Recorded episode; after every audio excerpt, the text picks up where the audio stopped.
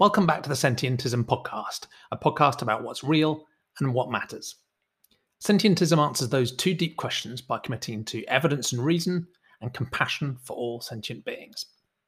In this episode, I talked to Claudia Hirtenfelder. Claudia is a PhD candidate in geography at Queen's University in Ontario, Canada. She's the founder and the host of the Animal Turn podcast. Uh, it's a fascinating listen, so make sure you subscribe both to the Animal Turn as well as to Sentientism. That way, you won't miss future episodes from either.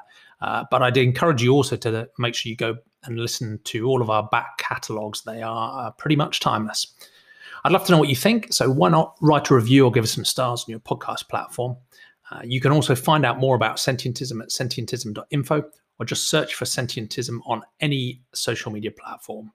You'll be made welcome in any of our global community groups. They're open to anyone interested, not just sentientists. Thanks for listening. Hey, Claudia, how are you? Hey, Jamie. Uh, it's I'm good. I'm a bit nervous, uh, but I'm happy to be here with you. Me too. So we can we can forget the mics and the video and just have a conversation and see how it goes. Thank you for making the time and, and welcome to Sentientist Conversations.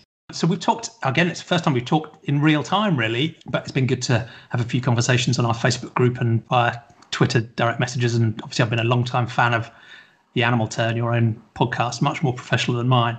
But this series of conversations is centered around this very simple pluralistic philosophy called sentientism, which I'm trying to develop and popularize.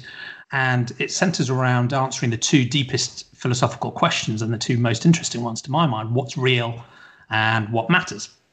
So that's really the center of the conversation is your own personal philosophical journey in answering those two questions and where you've got to so far. And the idea of sentientism is that it answers both of those questions in quite a simple way. So when it comes to what's real, it takes a naturalistic approach, suggests we should use evidence and reason to mm-hmm. probabilistically, provisionally, and pr- with prudence and care and humility be- choose what to believe.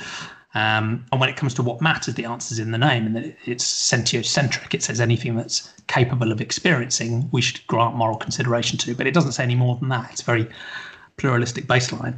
Mm. But I'm talking to people who both agree with that philosophy and don't, so you know, we can see where the conversation goes. Yeah. But before we get into those two mm. questions, for people who don't know your work, how would you best introduce yourself and your focus? Yeah, so probably the reason I'm here is because I'm now the host of a, a, podcast called The Animal Turn, which launched in the start of this year, actually in, in February, and it's doing fairly well. I'm really excited. Mm. Uh, I've had an opportunity to speak to a whole host of people, and the podcast itself is centered around I, I, make it based on different seasons. So each season is centered around a particular theme. So season one looked at animals and the law, and season two, which is currently underway, and now in hindsight, I realize I should have definitely spoken to you for this season, um, is on animals and experience. And in each episode, we focus in on a specific concept related to the theme. And then I interview generally academics from a, a, a wide range of disciplines about what those concepts mean. And the intention was when you look at animal studies or anyone who's interested in animal scholarship, there's a lot out there. There's actually a lot more than maybe uh, folks realize. Yeah. So just having an opportunity to get to grips with what some of these main concepts are and to see how they converge and diverge is really important for folks that are beginning maybe an animal studies journey or just interested in in animal relations. And this is kind of part of my own journey as well. Uh, so I'm a PhD student. I'm currently undergoing my PhD in geography and planning at Queen's University. And uh, my PhD is my first endeavor into animal studies myself. Uh, I don't have a background in animal studies. I have an eclectic array of degrees where I just follow my interests. And it brought me to doing a PhD in geography, but focused in on, on animal relations. And I approached the folks at Animals and Philosophy, Politics, Law, and Ethics, Apple. They're a research group uh, here in, in Kingston and at Queen's about doing the podcast and just saying, I'm on this journey. I don't know what these words mean. I think they're important. Let's do a podcast. And they were super, like, super keen. And here we are. So I'm originally, as you can hear from my accent, I'm from South Africa, but I'm definitely a, a scholar at heart. I enjoy studying, uh, but I often don't know answers. And I feel answers to things are always just beyond my grip. So I think I use academia as a way to just discipline myself a little bit. Uh, I don't know if that really gives you a sense of who I am, but yeah, that's great. That's a great intro. Thank you. So most of the conversation centers around those two philosophical questions that I framed early on, and the one I like to start on is is what's real. So for many people, that's a story about whether they grew up in a naturalistic or an atheistic setting or a religious household, mm. how they choose what to believe in, and also whether that shifted over the course of their life. So that'd be interesting to wind the clock back and understand your journey on that side of the philosophical question, I guess the epistemology and yeah I've, I've given it some thoughts. So I, I definitely grew up, my, my household was not a religious household, but we were definitely within a Christian framework, not yeah. at the household level, but in a country that is very much religion is everywhere. It's in the school, it's in saying your school prayer, it's but there was no pressure to be any sort of religion. I, I never felt that from a young age at all. But when I was about 16, a friend of mine invited me to join her for confirmation. And I went on a confirmation camp and I loved it.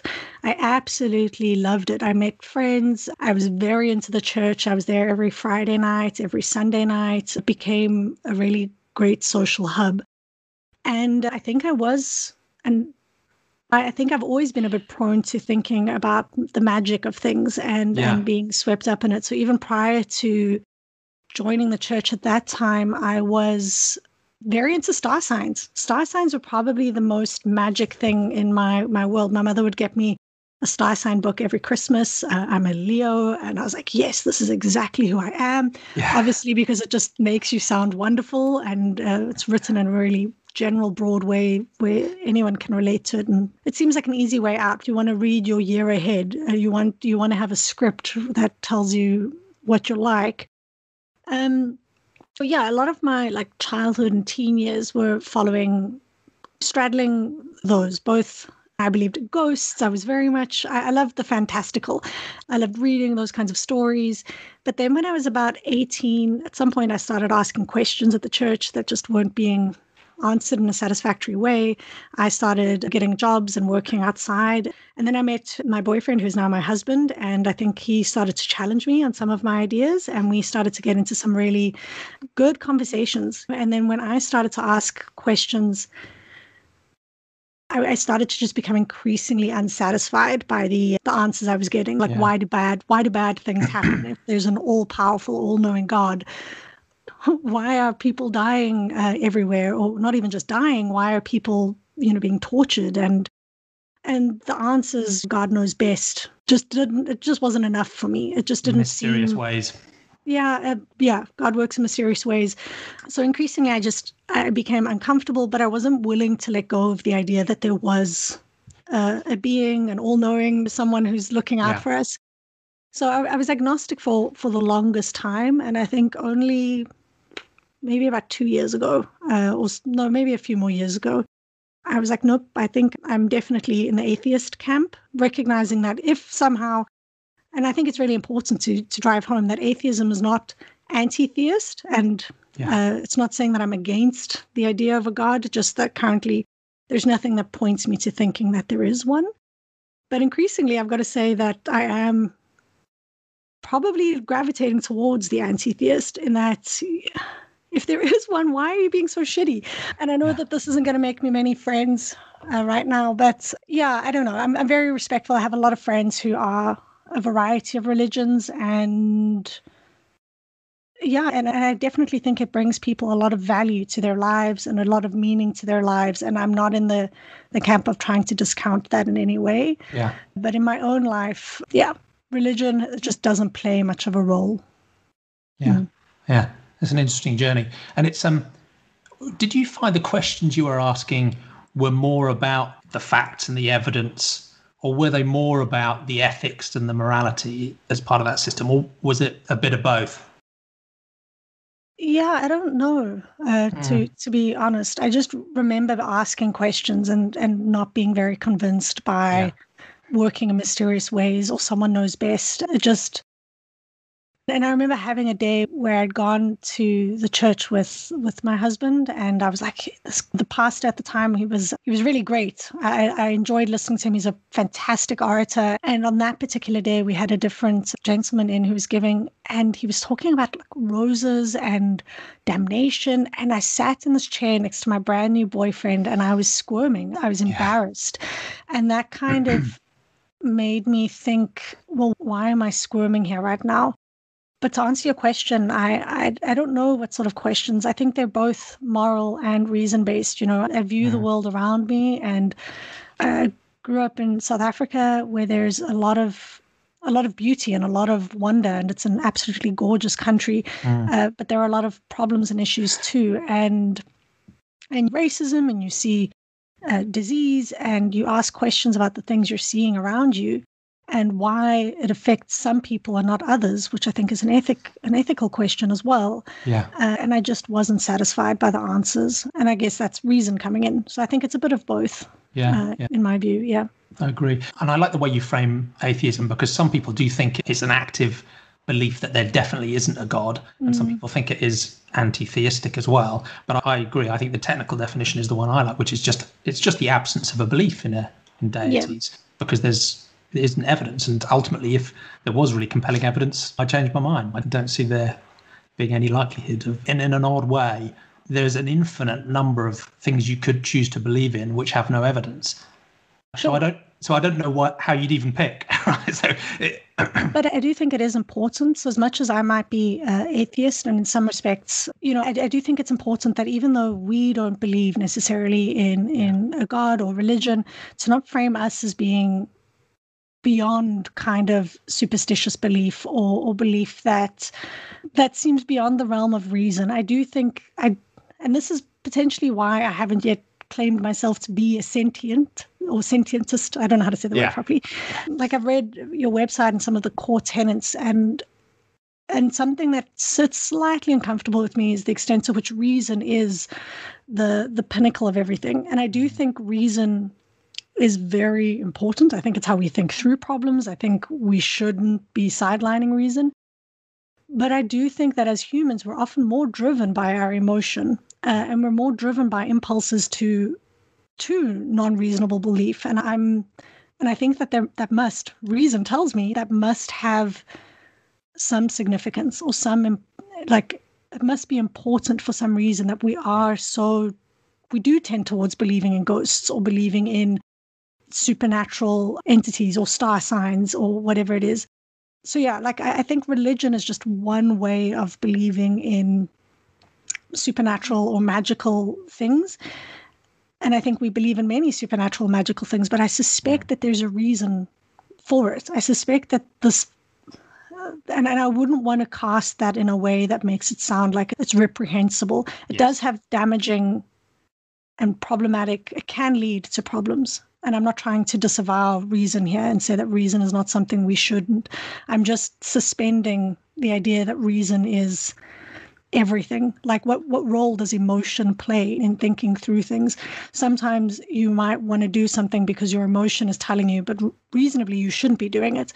Uh, and I think sometimes people let their emotions lead them too much, and that can take you down a, a dangerous path. But similarly, sometimes without engaging with emotion and just being maybe too calculated or too like yeah.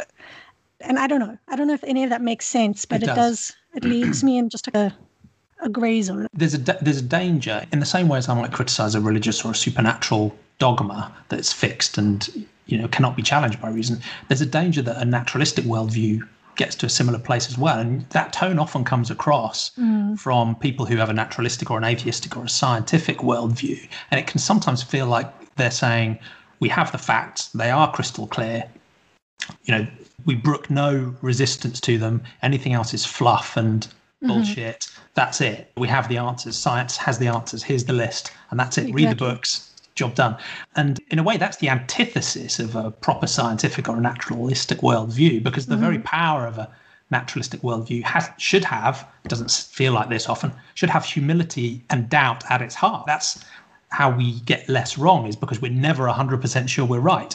So outside of you know formal systems like maths, I think you should never be 100% sure about anything. So your beliefs should be provisional, always open to new evidence. They should be probabilistic. You could be highly confident if the evidence is really good, but you're never quite 100% confident because as soon sure. as you're 100% confident, you're close to new evidence. I mean, um, I agree. Like, I think objectivity is oftentimes something we should strive towards, but it's possibly something we'll never quite achieve Yeah. because we're shaped by our worlds and our social our social situations. But similarly, I think we have to also be cognizant of how rational thought or the idea of rational thought has been used historically, right? It's not as Yeah. though rational thought is just this neutral. So I think reality, um, which is what we're talking about here, operates in different ways. Yes, I do think that you there is a world and there are trees and rocks and a world out there that exists beyond my thinking of it. I'm 100% believe that. But I do think that as humans that are social beings that experience the world emotionally and often cast aside rational thought, what our social realities are a lot messier. And Yes, then the question becomes asking about how these ways of thinking operate. So, how is the idea of rational thought operationalized? And that's Yeah. very different to maybe practicing rational thought. But I think it is important to just note that rational thought is not also devoid of any sort of problems, right? Yes, Or at least yeah. the people who use it. Yeah. Uh, women weren't women weren't allowed to vote for the longest time. We weren't viewed as people for the longest time because we weren't viewed as rational thinkers. And the same kinds of logics are being used for animals and a variety of other people. It was used as a form and a tool of colonialism and racism, right? yeah. Only rational thinkers are able to. And I agree with you. I think sometimes science and the idea of rational thoughts are collapsed uh, as one. There are many ways to do science. Science is not a monolithic Yeah. thing either. And at its core, I think science is curiosity and, and questioning Yeah. what we think is real with, like you say, humility. But I'm just cautious of how rational thought and the idea of rational thought being a superior way of thinking, which I tend towards believing. Yeah. I'm just cautious of how that's operationalized in, in a variety of social settings. I think it's it, it's super important to be cautious, and that's part of the reason I use the term evidence rather than science is because I think there are lots of different types of evidence. So even our personal lived experience is a type of evidence. We can be mm. skeptical of it, and we can calibrate it and triangulate it with other forms of evidence. But it's not just randomized controlled trials or stuff that goes on in a lab. There are many different types of evidence. But I think you're absolutely right to be skeptical, if not of the concept of rationality, but certainly to be deeply skeptical of our ability to be rational. Mm-hmm. And and many people who claim to be rational, even ourselves, that's just not perfect. So I think you're that's entirely healthy that we need to apply the skepticism that's built into naturalism actually to naturalism itself and to mm-hmm. skepticism about sources of evidence and validity evidence and skepticism about the reasoning process we go through themselves. And at the same time, part of that humility for me also helps because I don't think that there's a sort of naturalistic physical world and then there's a separate subjective world of social relations and so on. I think those subjective worlds and those social relations are part of one naturalistic universe. Mm-hmm. So all of that mess and complexity, which may ultimately even be impossible to completely understand just because of the sheer level of complexity, is all still part of a naturalistic universe. It's just messy and breathtakingly complex and maybe who knows beyond our ability to even understand.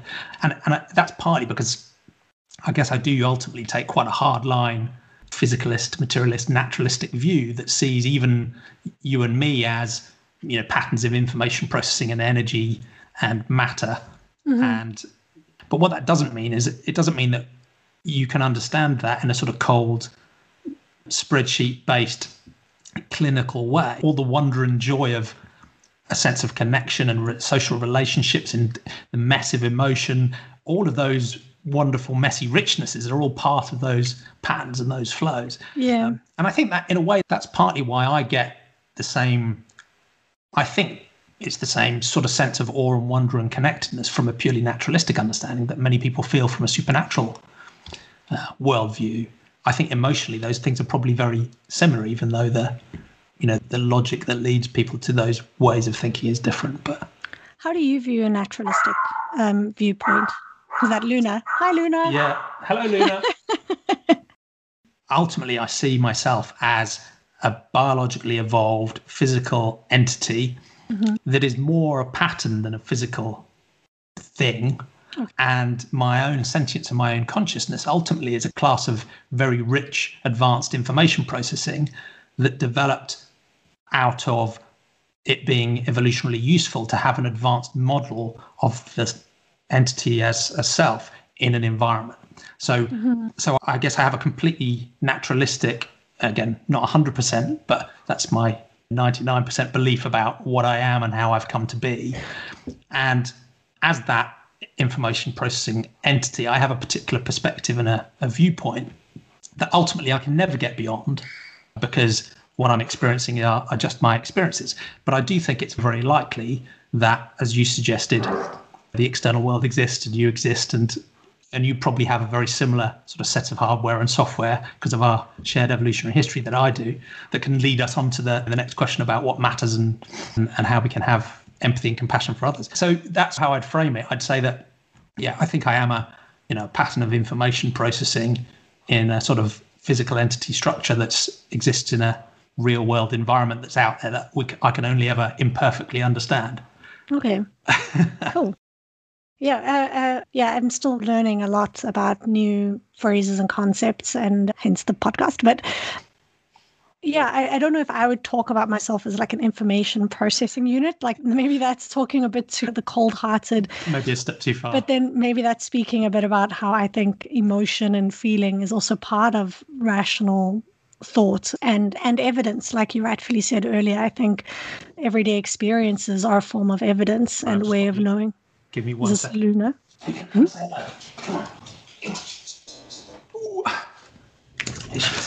Hi, Luna. Can I come and say hello to Claudia? oh, look at that face. Hello. Don't drink my coffee. You're crazy enough as it is. How old is she? She's about, we think she's about two. We're not entirely sure how old she is, but. Oh, big yawn. That's a big, big yawn. Yeah. Mm. Good to meet you, Luna. Are you going to sit there? I love the eyebrows. yeah, she's very expressive. Mm. She's got great. Like, uh, I've got a doggo here, Linus, and he's my roommate's busy uh, taking care of him. He's overdue for a walk. Uh, she's got him bundled up, and after this, I will take him on a snowy, icy walk. It should yeah. be fun. Sounds mm-hmm. good. You got a proper winter at the moment. Yeah, I wouldn't talk about us as processing units, even though I, I know that's true. And the brain is probably one of the, the most impressive, not just our brain, but brains in general are just really incredible processing. But I think that does create a kind of disembodied way of thinking about us. And I think there is something significant in recognizing the fleshiness of us and how we uh, and how significant that is for our relationships and our ways of experiencing the world. And I think just the phrasing, processing, and maybe I'm harboring too much on it, but the phrasing of processing unit makes me think of a computer and and something that is possibly easily manipulated and yeah. codified. And whereas I think, like you actually said earlier, we're messy and our social relations are messy. And I think recognizing that's shaped by our experiences and our bodies, not just as humans, but as any living being, that leads us to possibly messier answers and yeah whereas a processing unit makes me think okay we're ones and zeros and we'll end up with ones and zeros and it's not that it's not that neat it's not that simple but yeah I, I think embracing the biology and embracing and this has been something i've actually got to say i've I've struggled and I've oscillated a bit between even thinking about reality. I'd, I'd often think, I tend towards a, a postmodern or a post-human way of thinking about what is reality. Our mm. reality is very much shaped by our world experiences. You and I could walk past the same person doing something on the side of the street, and you interpret it as nothing, and I, for some reason, think something completely different that this person had a gun hidden under there. Yeah. What about our world experiences and our social worlds made us react to exactly the same information, exactly the same environments in a very different way, that means that we've got fundamentally different lived realities. Yes. Even though the physical world and what we were walking past was identical. So, like, I, I don't know, and I know there are philosophers and people out there with much better uh, grasp on it, but it's something I've contended with that, that tension that there is something there, but still what our lived reality and our lived experience of it is, that's really significant and important. Yeah, I agree. And the way I resolve it, and I don't know if this is satisfying, I think some people deny it and they do go down the sort of more computational, pure rationality, a scientific way mm. of hmm. thinking. They try and deny the lived experience and those and, and the variety of experience and the richness and the messiness. I think other people are so drawn into it that they think it's something separate from physical reality. Yeah. So, so that draws people back to some sort of spirituality, or even in a naturalistic sense, a sense that you know we are our perspectives are so isolated from each other that they are completely and utterly distinct, and we almost mm. do not share the same reality at all. And I think that's going too far. So, yeah. So the resolution for me, and, and you're right, the terminology I use is probably not doesn't set the right tone. no, no, but it's, it's, it's, but it is important because you're right. You're talking about a processing unit doesn't really give the mm. sense of rich, richness and wonder that I think is entirely appropriate. So I almost try and take that the distinctiveness of individual perspectives and lived experiences and the richness of and the wonder of sort of societal connections and contexts and differences and a lot of that that postmodern style analysis about power balances and negotiations and and sub- subjective perspectives and how distinctive those can be. But I'd like to try and bring that into a naturalistic worldview and say all of those perspectives and that richness and that complexity is still part of our physical world that does actually objectively exist. So those subjective perspectives are still objectively real because the way your brain operates and the mm. perceptions you have are going to be different from the way my brain operates and the perceptions I have because we've got different lived experiences. We've had a different path. Yeah. And the, but at the same time, because I do think we share one reality, I mean, I'm not 100% sure. Maybe we're all living in sim- our own simulations. Yeah. But, but because I do think we share one physical reality, and because I do think we have a substantial evolutionary commonality that means that, again, this is using the wrong terminology, your hardware and my hardware and our software has quite a lot in common, you know, mm-hmm. but given we're both humans. That means while we'll never I say never, but while it's highly unlikely we'd ever be able to perfectly understand the perspectives of another. We can certainly get good enough to be able to cooperate and work together and mm. to understand each other. We're not our own sort of solipsistic islands. So I don't know if yeah. that's satisfying, but I try and bring all that richness and wonder and complexity, but still base it in a, natu- a naturalistic. Yeah, I agree. I don't think we exist beyond the world, beyond our biology, beyond uh, our lived experiences are shaped by our geography, yeah. The families we're born into, where we are, and what we're made up of also very much shape how we experience the yeah. world. I just think that I wouldn't tend towards saying that there's an answer as much mm. as, or even, and, and I've always struggled with the term objectivity because I think that it belies who is saying what is objective and and who produces knowledge is also a part of these power dynamics but i do view objectivity as a spectrum right you can tend yes, yeah. more towards objectivity you can tend towards trying to fill in more of a partial picture if we just acknowledge that our knowledge is partial and that it'll never be fully like imagine you've got never a cake 100%. tin. Exactly. You've got a cake tin, and that cake tin will never be fully full of cake. It's a sad truth, but it's it sucks. You'll never have all of the cake. But you can do your best to fill that cake with as much varied knowledge as possible, that cake tin at least. And I've been doing a lot of baking. It's that time of year. but and I think the word objectivity sometimes gives the impression that there is a single answer, a single yes. way. And and earlier on, for example, you even mentioned maths, and you said there is there are some ways of knowing that are just maybe closer to that realm of objectivity. But even there, I would say that there is still room for. We had a couch surfer stay with us last year, and he's a theoretical mathematician, and I'm not great at maths. I've never been great at maths, but speaking to him about maths was like speaking to a philosopher he his excitement and his interest and then he would explain to me how they start with a problem. Here's an equation. We don't know how we got to this equation, figure it out. And mm-hmm. what his job is to now work on it and figure out how do we get to that answer, which I view very similar as what I do as a social scientist, where I see, okay, this is an everyday thing, pattern that we see happening, you know, the, what I work on in my, my thesis is trying to understand how some animals came to be removed from cities. It's quite clear that cows are no longer part of many North American urban centers, but yeah. they once were. So this is a pattern. And my job now is to work towards understanding how that pattern came to be. Same as a theoretical mathematician, but we give a very different sense of validity to what his answer might be and what my answer might be because there are different variables involved, yes. rightfully. But I do think that while his answer can tend closer towards objectivity, and, and mine maybe not as close, I don't think that this now disavows the quality of that type of knowledge. Mm. It's not to say that his knowledge is better or yeah. superior. But that's, I agree because I think mm. partly the only way you can get to something that is more objectively true is by defining a system of thought where that's already baked in, which by definition yeah. also makes it less relevant to the real, to the mess of the real world. Exactly. Yeah. And this is what like lab science does. And, and this is one of the reasons why, you know, researching animals in laboratories is often viewed as problematic because you're putting them in artificial scenarios, trying to understand how they experience the world in a way in which they don't really experience the world, uh, or putting them up against ways of human intelligence and ways of knowing and expecting them to perform to the same way.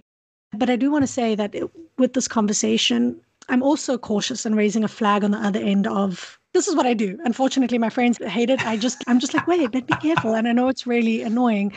But at the same time, I realize that this whole post factual world and not giving credence to expertise is also a problem.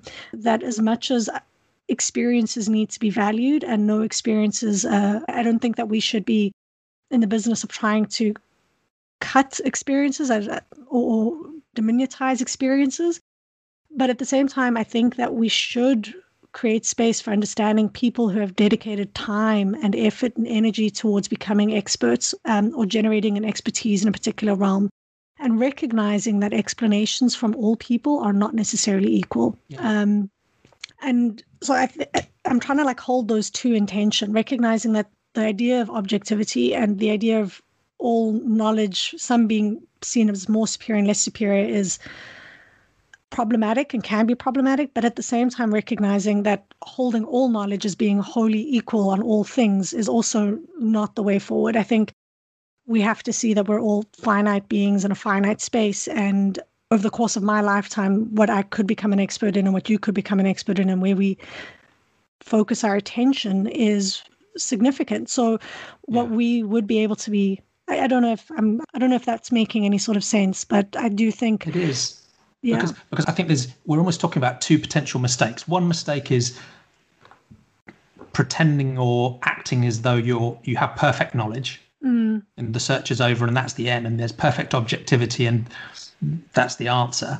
The other mistake is just to give up completely and say yeah. anyone's opinion is as valid as anybody else's. Someone could I can bump into someone on the street and they could tell me some complete bullshit and it's just as valid as my yeah. own experience or my own understanding or my own knowledge. And I think both of those are mistakes. And I maybe in different ways, but I think we're trying to find a middle ground, which which is about that humility. Ultimately, it's saying mm. we can develop knowledge, and we can build it, and we can improve it. There is better and worse evidence. There's better and worse reasoning. There's emotional thinking, intuition. There's all sorts of different things going on, and it's messy and it's complex. Mm. But there is still value, and we have an ability to develop a shared understanding of reality and our own individual perspectives on reality, but it needs to be prudent and provisional and probabilistic and always will be and always should be. And as soon as we either give up completely or think we have the perfect answers, we've probably taken a wrong turn. So I think there is something about that middle ground that yeah. doesn't give up, doesn't pretend it's perfect, but you know, it's a, it's a never-ending journey of sort of exploration and understanding and deepening of individual perspectives and you know hopefully shared perspectives as well thank you you said that a lot more succinctly succinctly than i did um. well but that's I, I, would i could talk about that stuff for ages mm. but i think you've already hinted at how it links to our second deep question which is what matters in that context so if for, for some people who've got a very supernatural or a, a religious worldview the morality is laid down for them because normally the deity is an instantiation of what mm-hmm. is good and bad quite often there are rules to follow, you know, which are often interpreted in many and various ways. But there's a sort of moral system of sorts there. And as you've hinted at already, there's a lot of real good there. There's often genuine, deep, rich compassion, care for the other. Most religions have some form of the golden rule, and there is you know an expression of concern for others. Um, there's power and richness in the community, and the sense of meaning that people get from those things as well. But at the same time, as again you've mentioned, there can be real challenges that, mm-hmm. as with you, sometimes make me feel a little bit more anti-theistic than I really want to be, because I genuinely believe people should be, you know, able to believe what they like, you know, however mm-hmm. crazy. The, the challenge is when those beliefs are used to cause harm to others, and often we see that come through either because I think as soon as you believe in something being more important than the suffering and the experience of sentient beings, you tend to cause a lot of suffering and death in the pursuit of whether it's a god or a church or even a one nation state or a aut- autocratic leader. As soon as there's something that's elevated above the experience and life and death of sentient beings, but also just because there are some weird ethics that flow through some of those systems and the way they've been interpreted, whether it's threatening small children with being tortured in hell, for, hell forever or mm-hmm. rule and unusual punishments or restrictions. There's good and bad, of course, in any, any ethical system. But one reason some people feel hesitant about moving away from a religious worldview is because they're worried that they'll lose their moral foundations and their moral moorings and what is good, what is bad, what is right, and what is wrong. But you don't share that sort of supernatural or religious worldview anymore. So, how would you describe what the grounding of your ethics is, if indeed it does have a grounding? How would you describe what yeah. matters to you? I, I mean, I, I do think it's possibly more complicated than the fact that I'm not religious because I did grow up, right, in a Christian environment and setting, which might yeah. have shaped the way. Still. I, I, view the world. But that said, I don't think our ethics and our morals are grounded there. Uh, I think there is enough evidence of people shirking what their religions ask of them to do and choosing something because they view whatever it's asking them to do, whether it's stoning people for being a particular sexuality or not letting their wives sleep in their rooms or whatever it is. Those are really extreme examples. But yeah, most they, most sorry. religious people are much more moral than the religion yeah. they follow. exactly. Like uh, people will go beyond, and we do this with a variety of of things, right? Not just religion. We make judgment calls on a day to day basis about how best we think we could be in the world.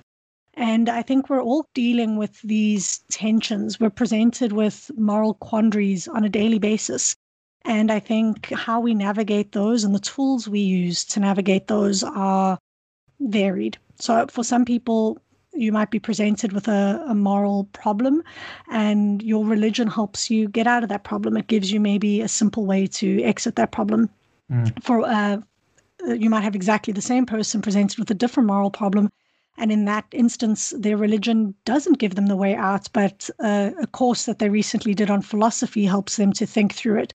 So I view all of these as different tools for thinking through moral problems differently. Philosophy, where, where one views itself as a critical, like as the only answer, I don't think that there is one way of finding your way out of a moral quandary. And that's what makes it a moral quandary, right? Yeah. Because the answer is not simple. And as an individual in a social setting, you are going to pull on different tools in different ways in different instances. But for me, a guiding principle uh, currently, and it hasn't always been, I think my social world and who I'm around do shape how I, I think we can't disavow how important social settings and social networks are in helping us decide what is right and what is wrong.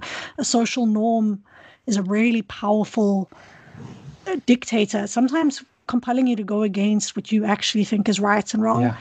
But for myself, increasingly, it's a question of responsibility and of locatedness. So, one recognizing that I'm part of an entangled, messy web of relations that stretch beyond my home into the country I live in, into countries that live far beyond me, right? The meal on my plate represents not only where I am now, but also potentially countries that are across oceans, plants that have come from different spaces. Uh, and I need to be cognizant of that. So, one, recognizing that I'm in an embedded world uh, yeah. full of entangled relations, and two, taking responsibility for that.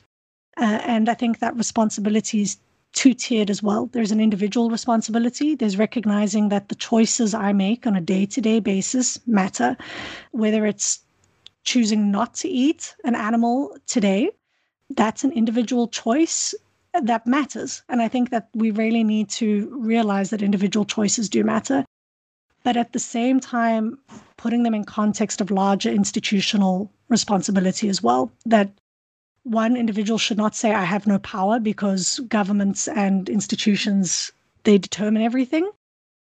You do have a power in your day to day life, yeah. but also recognizing that these bigger institutions that drive a lot of trade and a lot of happenings and dictate a lot of our entanglements should also be held to account. And yeah. ultimately, those institutions are made up of and driven by individuals. We're yeah. not just consumers, we can also be voters and stand for office and be managers and leaders and employees and shareholders and stakeholders and letter exactly. writers and yeah. But I just think that when saying what matters, you need to recognize that there are two there that that we are embedded and that there are two scales of responsibility yeah. to not disavow how much responsibility you can have as an individual because the problem seems so big but also to not just locate the problems at the individual level to say and see that there is a responsibility that we should expect from governments and from bigger institutions so that's where i locate my ethics and morals is like where do i fit and how do i cause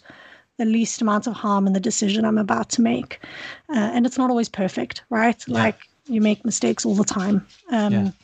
And yeah. you, I'm very sympathetic to, in the same way as we spend a lot of time talking about epistemological uncertainty, because mm. the universe is a very brain bendingly complex place you also hint at a moral uncertainty as well. What, what is the right moral system? Is it deontology or some set of rules or virtues or consequentialism? Or and I'm very sympathetic to that sort of moral uncertainty about that maybe there is no perfect way of yeah. working this stuff out. And that's partly why the idea of sentientism deliberately stays neutral on all that stuff and says, look, there's mm. loads of different moral systems. I'm uncertain about which is the right one.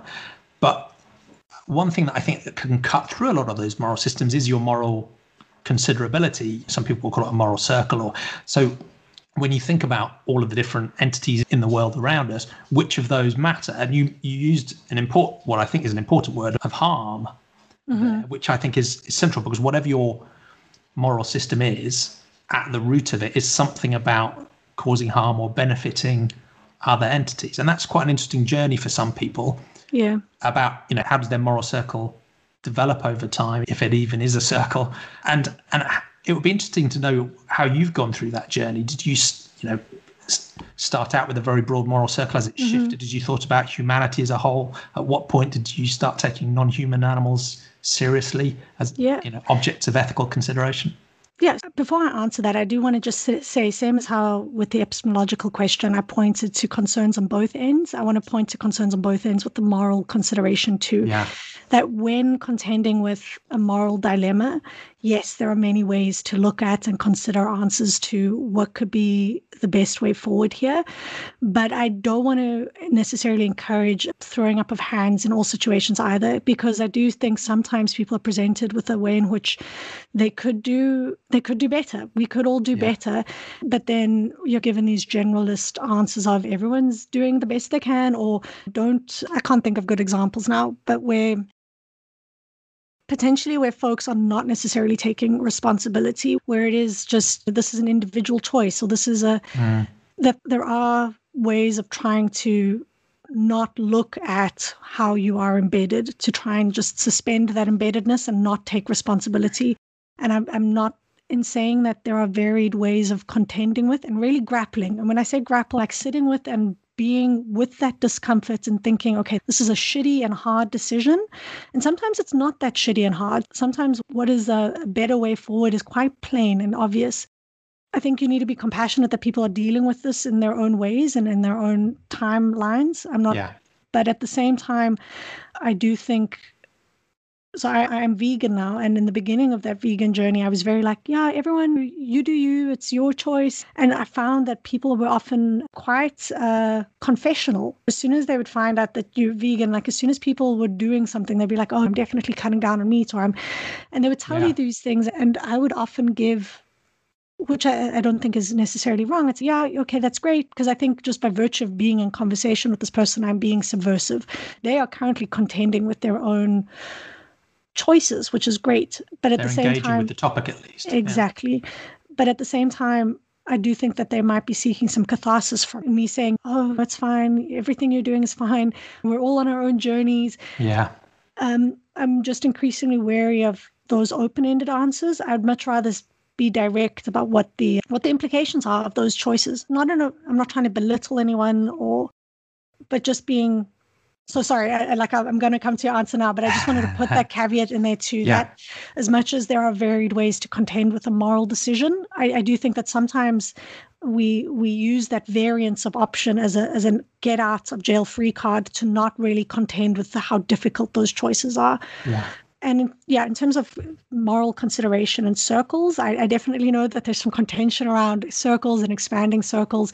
And same as how I view decisions based on the social setting. I think that this is also based on social settings. But for me, animals were not always part of it. Yeah. Being a vegan, I've been a vegan now for about four years, maybe five now. And even being a vegetarian wasn't even on my radar. It wasn't something I thought about. And this is just now in hindsight, I'm like, how did I not see it? But it just wasn't it, it just didn't register. It wasn't. It, it was a non-starter. It was a non-factor. I just didn't think that feathers in my jacket actually came from an animal. They were just feathers in my jacket. I didn't think that what was on my plate. I would speak about it as being a cow or a chicken, but there wasn't really a connection that this was yeah being that once had a life and and died. Yeah. Exactly. So there, there was no no connection there. And obviously, I'd seen all these horrible videos of what goes on in factory farms, but somehow I'd managed to disavow that, that that's not what's going on with my meat, right? That's not real. That's like an extreme example. And then I would continue with my day. It really didn't, it didn't impact me. But I do yeah. think that over time, I think subversion is a really powerful word because I like to view any worldview as a, imagine a vase, like a perfectly crafted vase, and you've got this you've got this idea and it's perfect, but every conversation and every little video chips that vase. There's a little crack that happens in this idea, and you might not see it. It's a small little blemish, and you can't see it. But over time, as these small subversive hits hit your very solid idea, eventually there's going to be a moment when that idea cracks. Mm. And that happened for me. My, my husband was now starting to, he had gotten into a Facebook argument with someone about veganism who had in essence said that you can't call yourself an animal lover and eat meat which yeah. I still I still say is wrong. I think that we are more complicated and we tend to contradict ourselves constantly. That I do think you can do both of those things. Like we're just contradictory beings. But this led him down a path of just trying to figure things out. And I was passively listening to videos he was listening to in the background. And some person who I don't know said, Listen, if you want to eat factory farmed animals, go ahead, do it.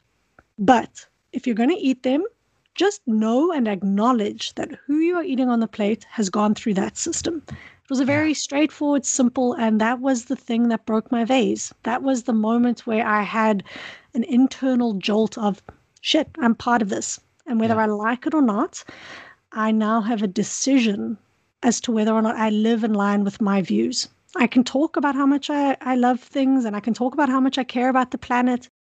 Um, and honestly, the environmental ethics weren't even part of the picture. This was purely an animal ethics decision. And uh, we took an eight month journey. We were quite scared. There's a lot of talk out there about how being vegan is unhealthy. And I'm happy to say that we cycled 6,000 kilometers across Central Asia on a vegan diet. We went wow. through China, we went through Mongolia on a bicycle.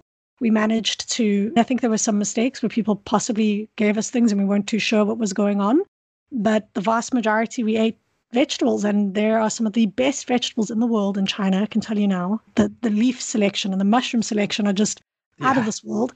and yeah, we're healthy and we're we're happy and we yeah, and then obviously after we made an 8 month deadline, we worked towards it. We figured out recipes. We went for blood tests. We were like, okay, like the vegan thing, we're going to die. But still, it's important to do. And no, we ended up being the healthiest we've uh, ever been. And then slowly the environmental ethics started to come into play as well. That this isn't just a decision about animals, but how these industries are killing the planet. Where does the cow poop go? Yeah. Where, yeah, anyway, sorry, I'm rattling on, but yeah, no, it's, but- it, not circles, complicated entanglements. Yeah, I think that's fair. Yeah, yeah. Mm-hmm. Uh, I think the circle is um, it's a simple concept, and I think it's useful in that sense. But it implies concentric expansion. It implies mm. that certain things are in the center or are prioritized in certain different ways. So yeah. I think when you dig into it, maybe it's not you know as accurate as it should be, and, and the reality is much more messy. Sure, um, and also rec- sorry, and also recognizing that animals are they're not a monolithic category either. So how we consider some animals and our social relations with them is very different. Like how do we consider our social relations with the cow or a lion? Um, what what are the responsibilities and uh, the contours of our relationship? Yeah. And I think what you were talking about with the variety of moral approaches and that moral uncertainty, again, it echoes in a way what we're talking about with the epistemology, because your one mistake is to think you have the perfect moral system. And the other mistake, I think, is to give up completely. And there are, I think that's one of the dangers of some of the people who like the postmodernist approach can end up being drawn into a sort of moral relativism mm. that almost abandon to my mind is just abandoning morality completely because it's saying who are we to judge? It's their culture. They've negotiated this moral system in in a different way from mine, and and I think we should respect that, right? Because people will come to different perspectives. But if that moral system includes stoning people for adultery, or throwing gay people off roofs, or telling small children that they're going to burn in hell forever if they don't pray enough, mm-hmm. for me, I am comfortable condemning those, not because the moral system is different, but because of the harm they're causing. And so, in a way, I'm very open minded about different moral systems, but the root of all of them has to be a moral concern for the suffering, the life, the death, the flourishing of sentient beings. And that's the grounding for me. Mm-hmm. And then we mm-hmm. can argue about rules or different systems on top of that. But the idea of being so relativistic and so uncertain about morality that you allow and refuse to condemn moral systems that directly and very clearly and incontrovertibly oppress and harm sentient beings, that's where I, I call a yeah. halt there. And I say, look, I'm very comfortable explaining those harms, saying they're needless, and saying that that's not a good moral system. There are some moral systems that are immoral in my in my view. Mm. Yeah, it's something that I've because I do think that we need to respect different cultures and yeah, different ways of doing absolutely. things. Um, and for a long time, I was thinking, before I called myself a feminist, this for me was also like a dirty word, right? What is a feminist? And I came from a setting where things were quite conservative and there was now concern that I was so my first master's was a gender studies degree, and yeah. it was purely because I didn't understand what the concept of gender meant. So I was like, okay, I'm going to get a degree in this, and I'm still. How many degrees do you have now? I think this is my fifth now. Is it? Gen- yeah yeah this will be my, my my fifth and that sounds obnoxious but it's just it's how i stay disciplined with learning stuff. Other people are really good at just falling down like youtube channels and being disciplined that way. I'm not unfortunately um, that way inclined. But yeah then i realized so eventually i came around and i was like okay when feminists believe that there are different ways to do feminism and different ways to believe uh, you are a feminist and to contend with patriarchal structures but overall, the the common tenant is that women should have, and a variety of genders should have moral consideration and should be yeah. viewed as people and persons and have access to rights. And then I realized, but feminism, I realized at some point I was like, okay, is this also just relativism? Is this leaning towards just respecting all cultures, no matter how they deal with or believe women should behave? And then I was like, no, because feminism at its core is critical, saying that something is broken and we need to contend with that. And I think it's yeah. the same thing with veganism.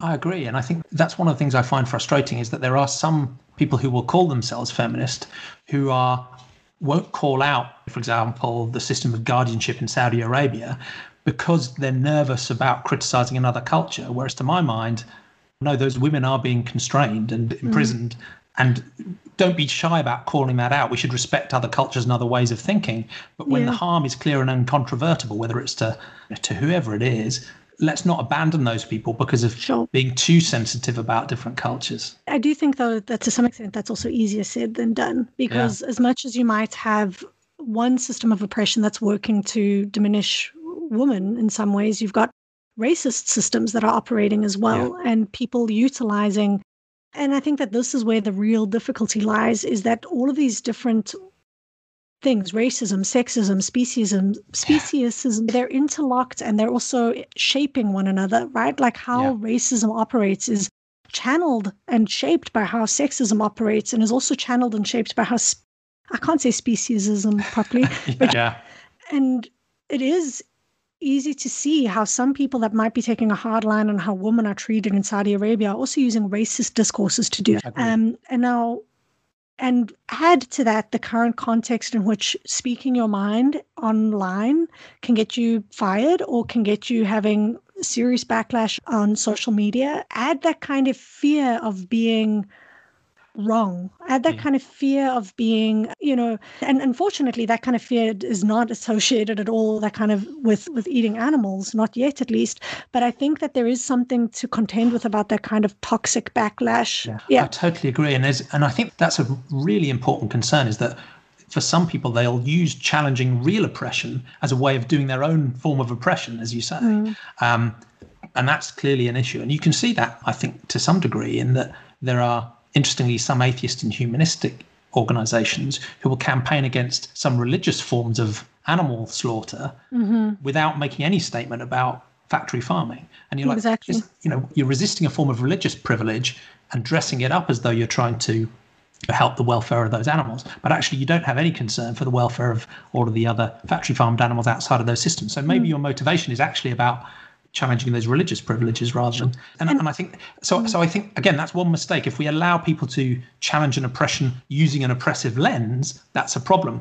But there's also a problem where we say because this group are oppressed under some circumstances we're going to allow them without challenge to continue to oppress Yeah. people or beings within their own society. And then we abandon them because the group as a whole seems oppressed. There are even more oppressed people within that society. So i and i think in a way that brings me back to a sort of safety mechanism or a, a stop check which is as you did when you listened to the individual say you think about who that was on your plate if you go back to the individual sentient being human or non-human and you think about their perspective to my mind that's the like the safety mechanism here so as long as that's your primary unit of moral consideration and concern, you're concerned about that woman or that man or that pig or that chicken Yeah. and their perspective, hopefully that provides a sort of safety mechanism. And, and being oppressed yourself is not an excuse for oppressing others. And No. um, we, I think we can find a balanced way of I think we challenging can. that. And I think so. I mean, it's definitely complicated and complex. So let's say you speak to someone about who is within a system that you view as being morally reprehensible, and you start with that individual and you say, "What do you think?" And they respond saying, "This is the way it should be." And this is where the questions of relativism Yeah. come in and are problematic because you could have someone at the individual level who is saying, "Yes, this is right. This is the way it should be." And you, as someone who is not from our country, not from our culture, why do you get a say on what we're doing? And a whole bunch of historical baggage comes into asking that question as well. Absolutely. So, yes, I think coming to the individual, but also contending with that difficulty, messy thing that you might not agree with this individual and finding the reasons for why that is without without diminutizing where their views come from, I think. Yes. Yeah. And my, I think the route forward or the way forward should be embracing complexity and nuance. And I think, again, this comes to how media currently operates, how we tend to speak of our problems as being categorical.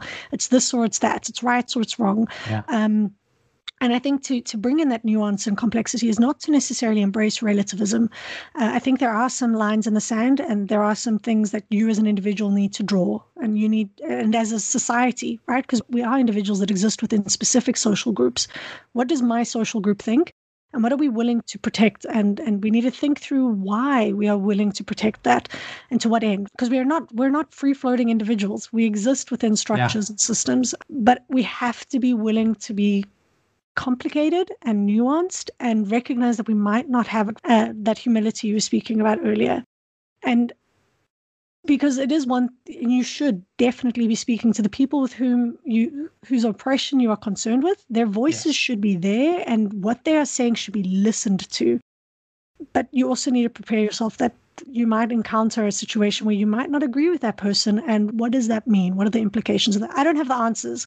I'm in the job of just setting up a whole bunch of difficult questions, but Yeah. yeah, it's No, certainly good I to agree. think through. I agree. And I think it's partly acknowledging that complexity and that richness and the distinctiveness of different people's perspectives and have humility about your ability to even understand that perspective. Mm-hmm. And I think it's also engaging with compassion, even with people you disagree with deeply. And that doesn't mean you have to be weak or you have to appease people who are causing harm, but you still, and that's the challenge. It's easy to be compassionate to people you agree with, but being compassionate with people and others you fundamentally disagree with, I think is important because without that, it's quite hard to have the humility. And Yeah. it's quite hard to really deepen your own understanding if you've condemned before you listen and learn. I agree. Because the way, way I'd like to finish these conversations is is to really think about the future. And I try and set a slightly optimistic cast, but some of my guests don't, mm-hmm. don't want me to do that. So you can take it wherever you like. But I guess the question I'm asking is if we imagine a situation where more people, you, you and I don't agree on everything, we'll have different perspectives, mm-hmm. but where more people roughly agree with us that we should have a broader moral circle that includes certainly all sentient beings and that we should have you know, a, a, a broad naturalistic high humility way of understanding reality. If we could switch a button and have more people think that way. Mm. What do you think that future might look like? And you can choose your own time frame. And how do you think we might be able to get there? Gosh, I, I really wish I'd given this a spot more thought before because I think it's it's a brilliant question, and I think so. Something I heard, I think it was Dinesh Wadi say in a lecture, uh, and I think that's really important about the present and its connectedness to the future is that yeah.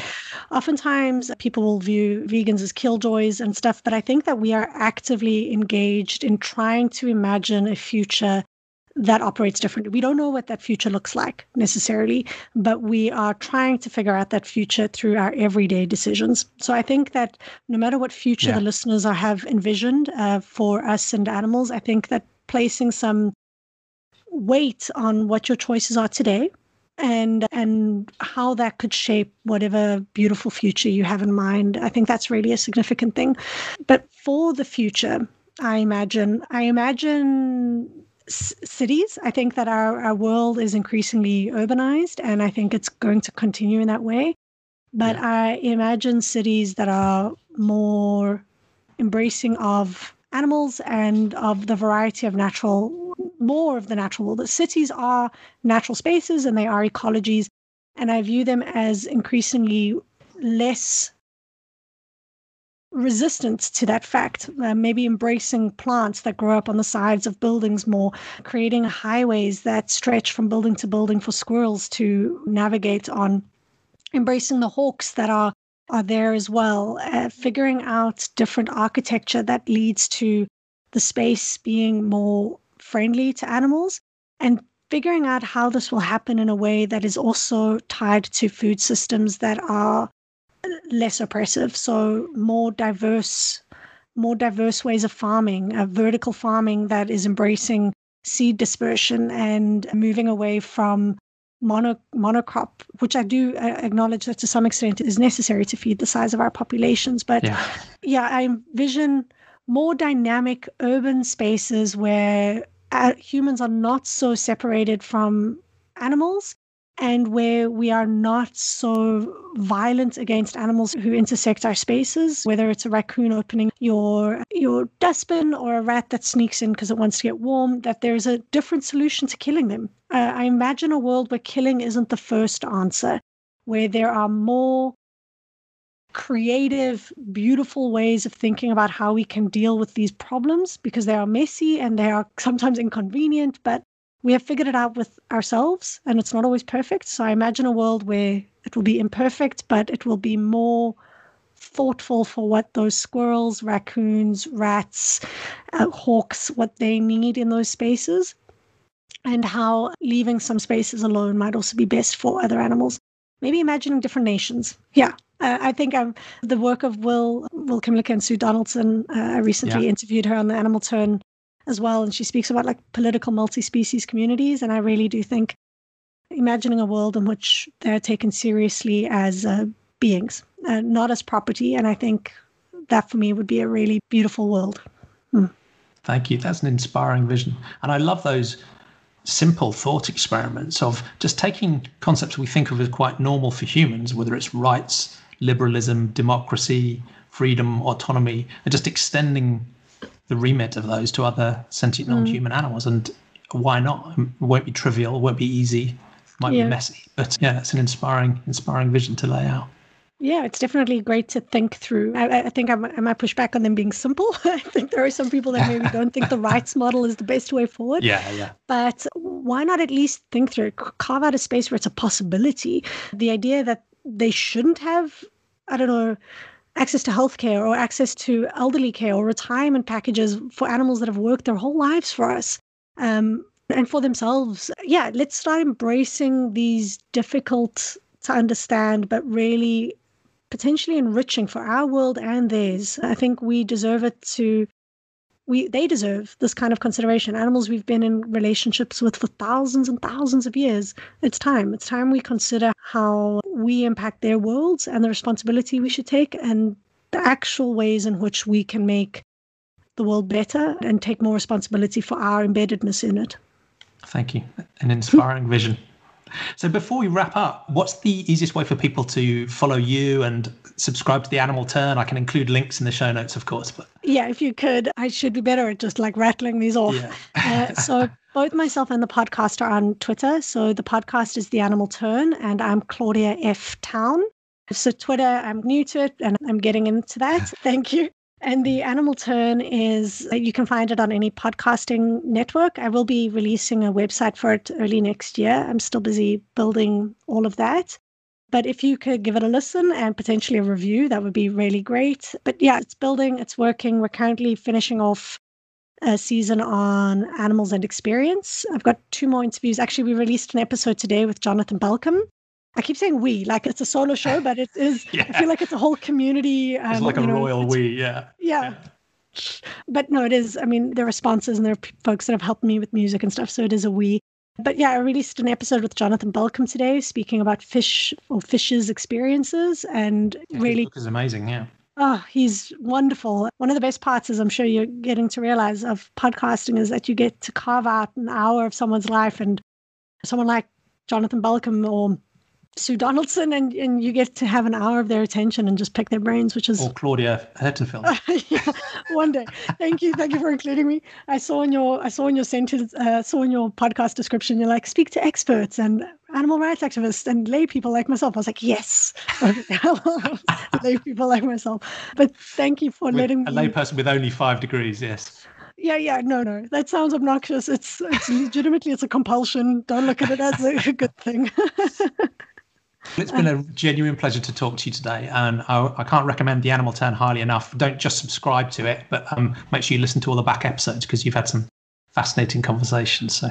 Yeah, thank you so much, uh, Jonathan, for the support. And uh, you were one of the first people to reach out to me on Twitter and actually extend an arm and uh, speak to me about the podcast itself, mine and yours. So uh, thank you. And, and I look forward to listening to more of your episodes here as well. Thank you. I will see you on Twitter, and it's great to have you on our Facebook group too. So. Cool. I'll let you go get on with the rest of your day. Thank you for spending so much time with me. Take care. Cheers. You too. Thanks for listening. You're helping to normalize rational, compassionate thinking. Don't forget to subscribe, leave us some stars or a review. You can visit sentientism.info to find out more, and you'd be very welcome in any of our online community groups. The biggest is on Facebook. If you like what we're doing, why not tell your friends about us?